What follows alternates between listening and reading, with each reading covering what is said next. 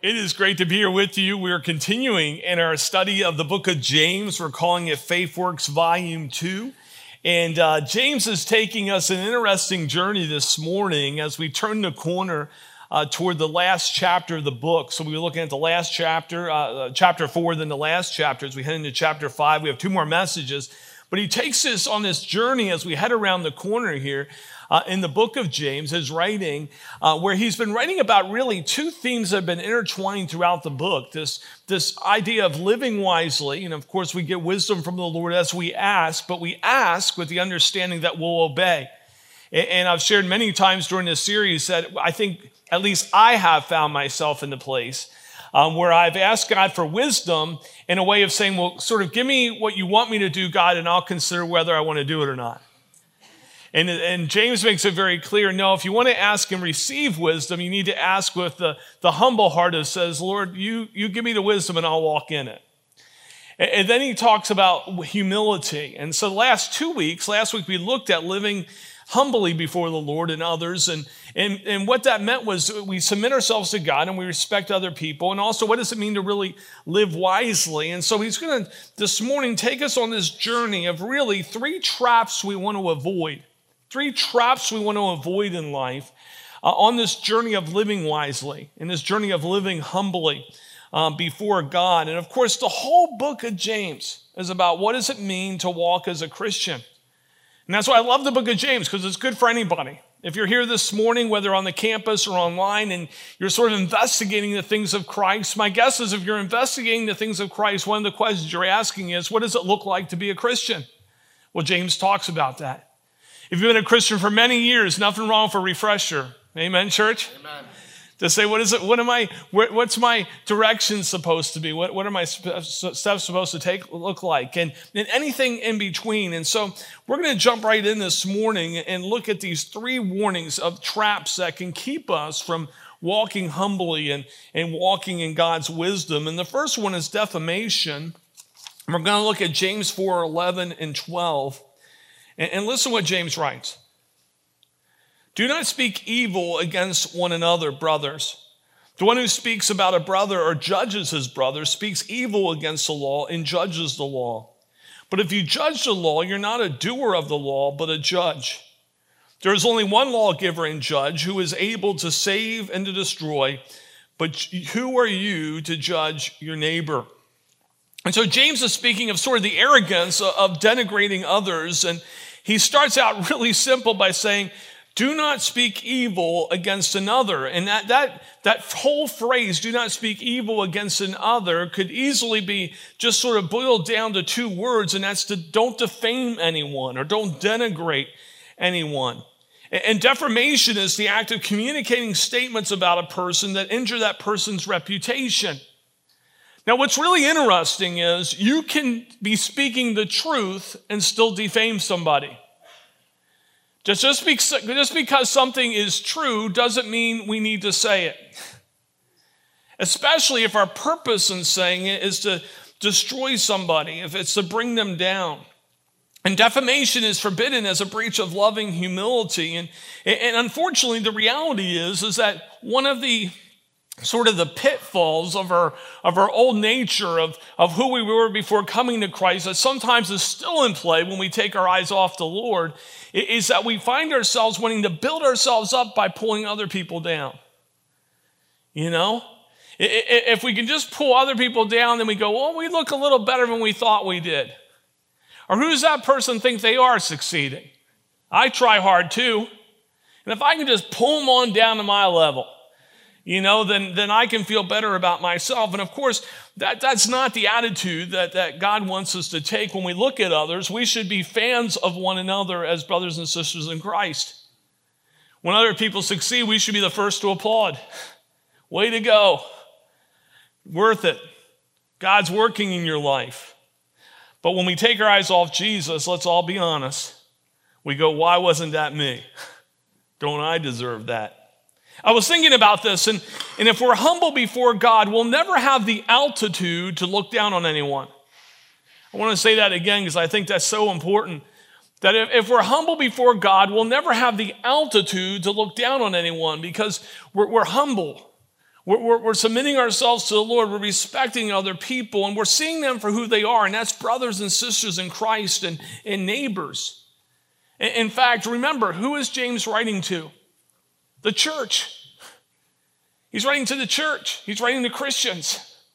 And so he's, he's asking them to sort of live out their job description of love. And so he, he says, remember, they're brothers and sisters, they're, they're, they're neighbors, and that you're all on the same playing field. In fact, there's this interesting uh, concept in Scripture because of the time in which it was written that, that isn't as true today as it was back then. But the firstborn in any family, especially the firstborn male, ha- had sort of this higher level in the child pecking order. Now, being the firstborn, I, I like that. How many firstborns do we have out there?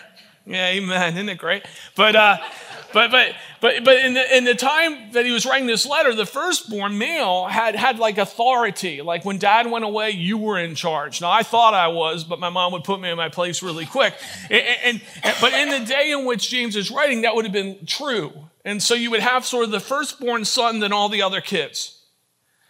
And so there's this concept in scripture, Paul really points it out in the book of Romans, where he says there's only one firstborn, and that's Christ. And, and everyone else, you're all on the same playing field. You're the other kids, right? and, and so James is sort of playing on this and when he's talking about the fact that, look, your brothers and sisters, your neighbors, you're, you're on the same playing field. You're, you're, you're on equal level. And he says, so don't judge one another. Now, this is often taken out of context. It doesn't mean we don't call out sin in one another's life, because that wouldn't be a loving thing not to do, right? Like if we love somebody in Christ and they're heading in the wrong direction and we go, well, it's not really my business. Really, what you're saying is, I don't really love them enough to be uncomfortable. Come on now, church. So, so James certainly isn't saying if you see someone heading the wrong direction in, in the church and, and you love them, you don't come alongside them and say, hey, look, I love you too much to let you continue to do this thing. It's destructive for you, it's destructive for other people. There's a better way. He's talking about judging in the sense of being the judge, playing God. Anyone has ever played God in here? Don't raise your hand. You know, he's saying, don't play God. See, my task is not to, not to publicize the faults of others. It's, nor is it to privately berate them, but to go to them and speak the words of truth in life in loving humility. Not, not, not to berate them before people, not to, to, to sort of be mean spirited when I, when I come alongside them, but to, but to love them enough to speak the truth and let them see my heart, that I care about them as a brother and sister in Christ. And, and when we really think about this whole area of defamation, we have to admit it really begins in the mind, doesn't it? Like it begins to play here. Who do they think they are? Why are they doing that? Maybe it's jealousy. Lots of things happen here, and before we know it, what's in our mind comes out of our mouth, out of the way we act. James has already shared with us in chapter 2 what he calls the royal law. Do you remember what the royal law is? To love our neighbor. Jesus said what when he was asked, What's the greatest commandment? He said, love the, Lord, love the Lord your God with all your heart, with all your mind, with all your soul. He says, The second's like it. Love your neighbor as yourself. And James calls that the royal law. I love it. He says, Love your neighbor as yourself. God's laws are an expression of who He is and, and, and what He's calling us to. And so when we think about wanting to live this life of godly wisdom, walking in the wisdom that God gives us, and walking in the humility of the Lord, the power that there is to submit ourselves to Christ, then we don't want to get into this pitfall of defamation. And, we avoid the pitfall of defamation, uh, of defaming others by speaking, by seeking to walk in the lowliness, humility before God, knowing that the way down leads upward in our ability to know the Lord and make him known. Like many people think that, that, that the, the way to prosper in this world is sort of puff ourselves up. And yet the scripture says, humble yourselves before the, the Lord. Because if you remember what I looked at last week from the book of James, it says, when you humble yourself, God stoops down does what? Lifts us up. How many of you want to be lifted up by the Lord this morning? The pathway is humility. Well, there's another warning that James throws at us, and that's presumptuousness. Look at James 4 13 through 17. He says, Come now, you who say, Today or tomorrow we will go into such a such a town and spend a year there and trade and make a profit. Yet you do not know what tomorrow will bring. What is your life? For you are a mist that appears for a little time and then vanishes. Instead, you ought to say, If the Lord wills, we will live and do this or that. As it is, you boast in your arrogance. All such boasting is evil. So whoever knows the right thing to do and fails to do it, for him it is sin. Now, James, in his typical way, doesn't mince words. He just comes out and says it, doesn't he? And he's talking about this presumptuousness. He's, he's saying, don't presume you have all the time in the world. He says, you know, you talk about today and tomorrow, and he says, you may not have any more today or tomorrow. He even calls us a mist, referring back to the writer of Ecclesiastes. He says, we're only here for a little while, and yet we act like we can control things we can't control. And when James exposes this trap of presumptuousness, he reveals the, the unrecognized claim of our hearts to really want to be Lord of our life, you know, and, and that we can actually plan our future and everything's going to happen the way we want it to be. How many of you live long enough to realize it doesn't really work that way? Like, we plan everything, right? And it's going to happen like this and like this and like this, you know? I, often will laugh because my wife will, will chart out our family vacation a little bit, and, and I sit back and I go, We couldn't do all that if we wanted to in a day. It's impossible. So, how do you guard then against presumptuousness? And, and, and, this is what James shares with us. He says, first of all, admit our, our ignorance. Admit what we don't even know what's around the corner. Now, he's not speaking against planning. He's just saying if, if you want to live a less frustrated life, when you plan, realize you don't know what's coming around the corner. I think if we don't know that by now, as a people, in the world, by the way, we're never going to learn that lesson. Like, how many of you saw the shutdowns coming? Right? How many of you had vacation plans that didn't happen? Weddings, you know, all these things. And this is going to happen and it's going to happen right here and it's going to happen. No, it's not. You know, I love it now. People are like, I knew it was coming. I sort of saw it coming. I'm like, well, you were the only one and no one was saying it ahead of time. So, wow, you were so brilliant. So brilliant, no one knew it. We got to admit our ignorance. And, and, again, it's, it's not ignorance in a bad way. It's just simply saying that's why we go to the Lord for wisdom, because guess who does know what's coming around the corner? Guess who is never surprised? And so when we're humble before God and those surprises happen, and if you live long enough, they're going to happen, it's okay. It's in His hands. He says, acknowledge our frailty. Acknowledge our frailty. He says in verse 14, he says, You are a mist that appears for a little while and then vanishes. And, and I to be honest with you, that's pretty humbling. It's pretty humbling. You know, I had a doctor visit last week and he said, You're doing great. And I love hearing that at the doctors. I don't always hear that, but I love hearing that. How many love hearing that? He said, You keep going, you're, you're going you're gonna outlive me. And I thought, Well, you're older than me. What's that mean? I don't know. I, I mean, I was like, I was like, oh, I thought that was a given. I don't know. I, I, I, don't, I don't know what's going on here, but, but, you know, it's sort of good to hear. But you know what? He doesn't know. I don't know. I have a friend who I served at, on a church with. He was a vice chair. I was a lead pastor. And his wife, uh, now 25 years ago, was told uh, she had six months to live. 25 years ago, she was told she had six months to live. And, and she had many people who came and gave their condolences by the way, who are dead now. and she's still a prayer warrior, still walking around. Those doctors were sure she'd be gone. And God said, No, I don't think so. But by the way, some of the people who are giving condolences will be. You know, we just don't know. And I'm not here to depress you. I'm just simply say, if we put ourselves in God's hands, He's in control. He's in control. When I go, it's okay. I've told my family I've lived a good life and I'm going to a better place. I said, you know, you can be happy for me, but if no one cries at my funeral, I will be a little upset if I'm watching. right? Isn't that the way it is? Like a little, little bit of, wow, we miss them, not, woo, this is great. He's in heaven and he's gone. Woo, you know? But we're frail. We're frail. Accept our dependence. We're dependent upon the Lord. The Lord's the one who, who, who directs our steps. Again, it's not against planning. It's just saying we plan things and we, we hold them lightly in our hands. The very existence of tomorrow, in some ways, is as much a part of our dependence on God as it is our, our life itself and our abilities. Therefore, we say, God, your will be done. Hey, you're going to be there tomorrow, Lord willing. Such and such, Lord willing.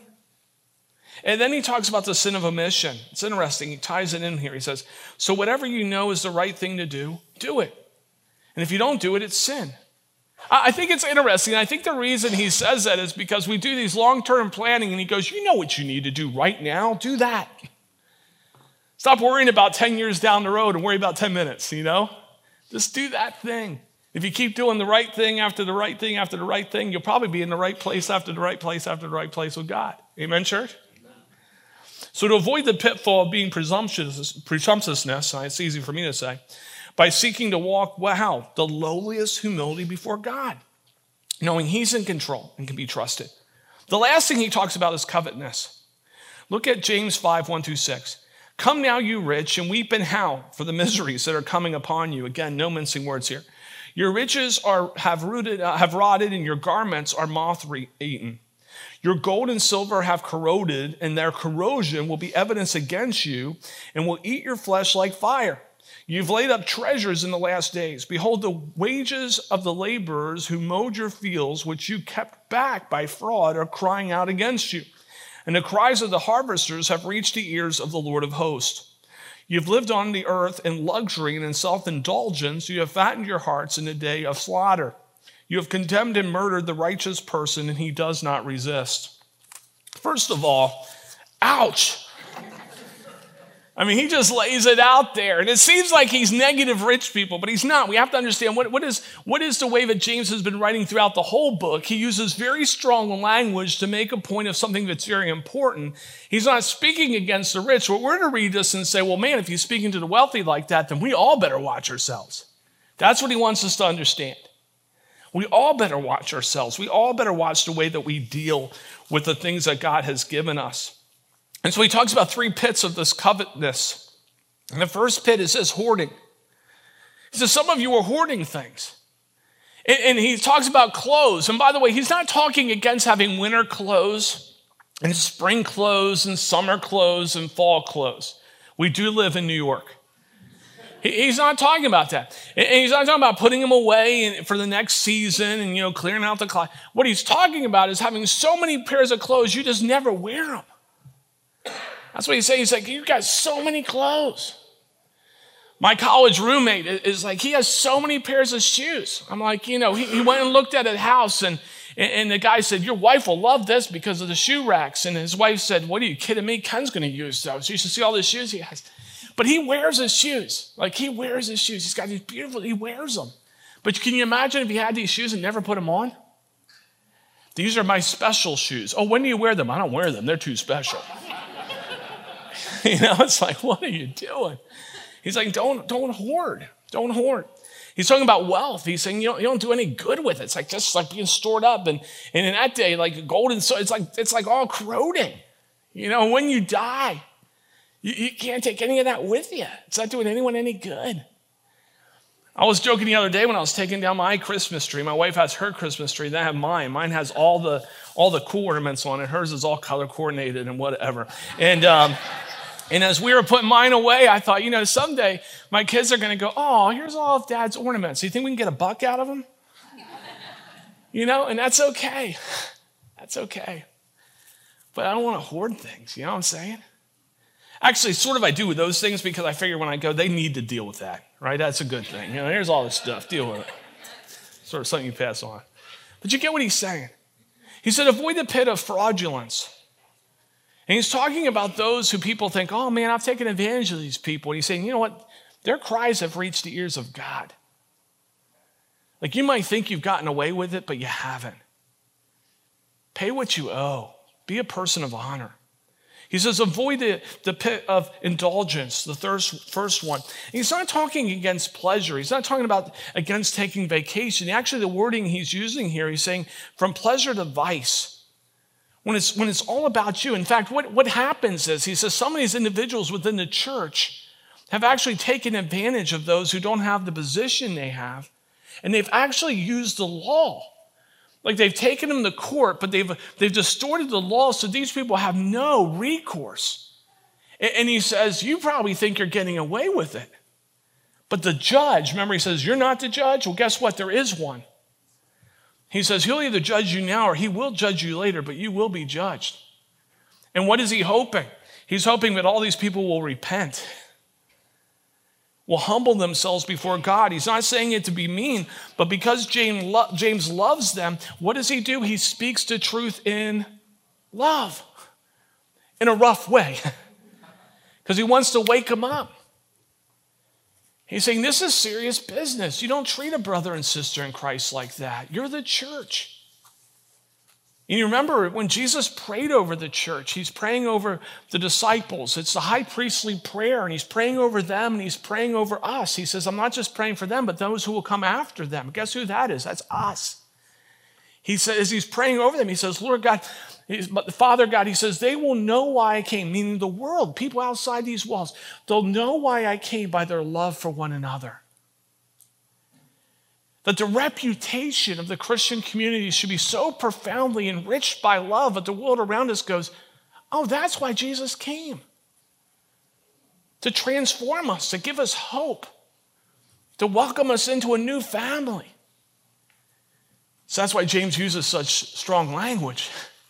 He's saying, Wake up. Stop treating each other like this. Walk wisely. Walk, walk humbly in the Lord. And, and, and to avoid the pitfall of, of covetousness, by, we do that by seeking to walk in the lowliest humility with God. The lowliest humility with God. Last week I talked about this word submit, and the one that James particularly uses this word submit earlier in chapter four. He's talking about submit, and he says it's like taking yourself from your banner and placing yourself under God's banner. Remember, it was a warfare word. He said, You have the ability to fight your own war. He said, But there's something powerful when you say, You know what? But I'm going to humble myself and place myself under God's banner. See, when I'm under my banner and you mess with me, you're only messing with me.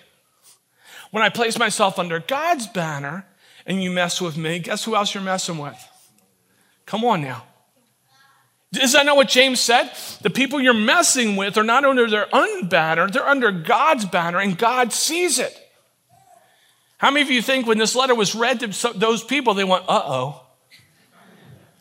Hey, go get some money and pay so and so. Let's make this right.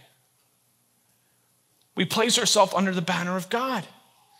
And the interesting thing, James over and over says to us, when we humble ourselves before God, He lifts us up. When we humble ourselves before God, He gives us wisdom. When we humble ourselves before God, He gives us a peace that only He can give. I came across this interesting study this week. I debated whether to share it with you, but the picture that was with the study was just too much for me not to share. So they're going to put a picture up there, I believe, up on the screen. Yes. The picture alone.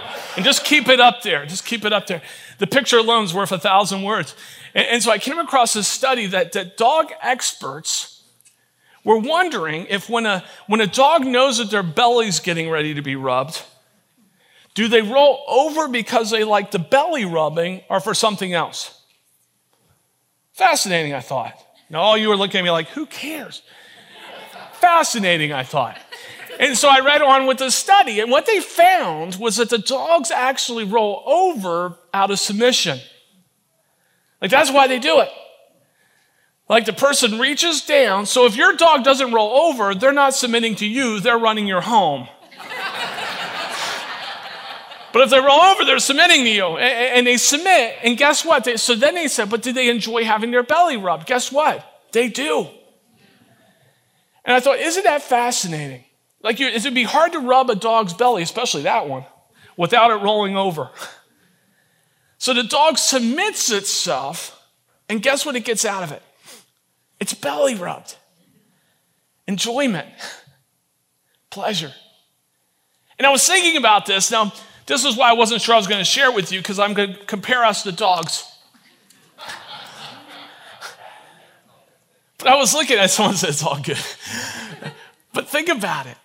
Is that not sort of what James is saying? No, he's not telling us to like roll over to get our belly rubbed, but he, but he, but he says what? It's good stuff. He says, submit yourself to God and just see what he's going to do in your life.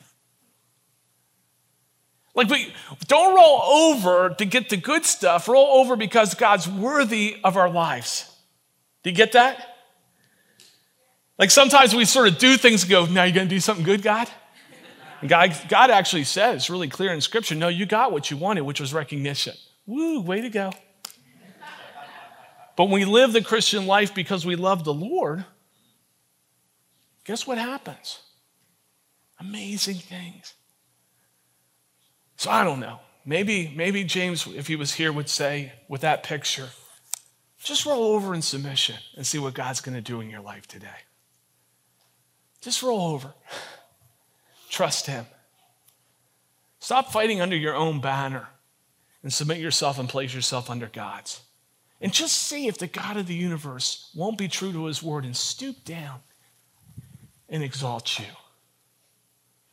I don't know where you're at this morning. If you've yet to follow Jesus Christ as your Lord and Savior, what a perfect time, whether on this campus or online, to say yes to Jesus. And if you've been walking with Him, maybe, maybe the Lord's just calling you to take one other step, whatever that step is. Won't you trust Him? Come on, roll over. See what God is going to do in your life, in your marriage, in your family, at your workplace, at your school. Just see if He won't change the world through us. Let's pray.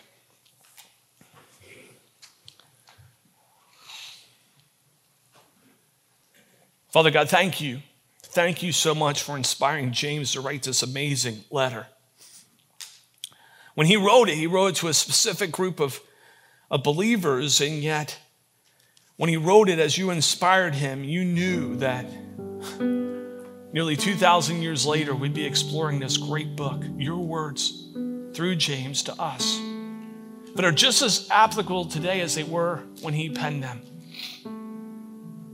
God, I pray wherever we find ourselves, wherever we find ourselves this morning, that, that Lord, we would uh, we'd roll over, would submit ourselves to you, that we would declare you're in charge, we're not. And we would just see what you want to do in and through our lives. Lord, we understand that that starts with receiving Jesus Christ as our Lord and Savior. And if anyone's yet to do that, even now, may they just say yes to you. Lord Jesus, thank you for dying for our sins, being resurrected for our salvation, for placing your very spirit within us, that the very power of God, the very spirit of God reigns in us. And as we submit to you, Lord God, you do a work through us that, that brings abundance that, that we could never dare ask for. Not necessarily in the way that the, the world values those things, but in the way that that we find our spirit young, longs for them. Your peace, your strength. Lord God, wherever we find ourselves this morning, may we just place ourselves under your banner, humbling ourselves before you that you would exalt us. In all of that, for your glory. And as you bless us, would you use us to be a blessing to others? And as you've blessed us gathering, us coming together, Lord God, would you bless our scattering? Would what you do in us make a difference in the places where we live, where we work, where we go to school and play? And all of this, Lord God, for your, for your glory and out of the love that Christ has for us. Amen.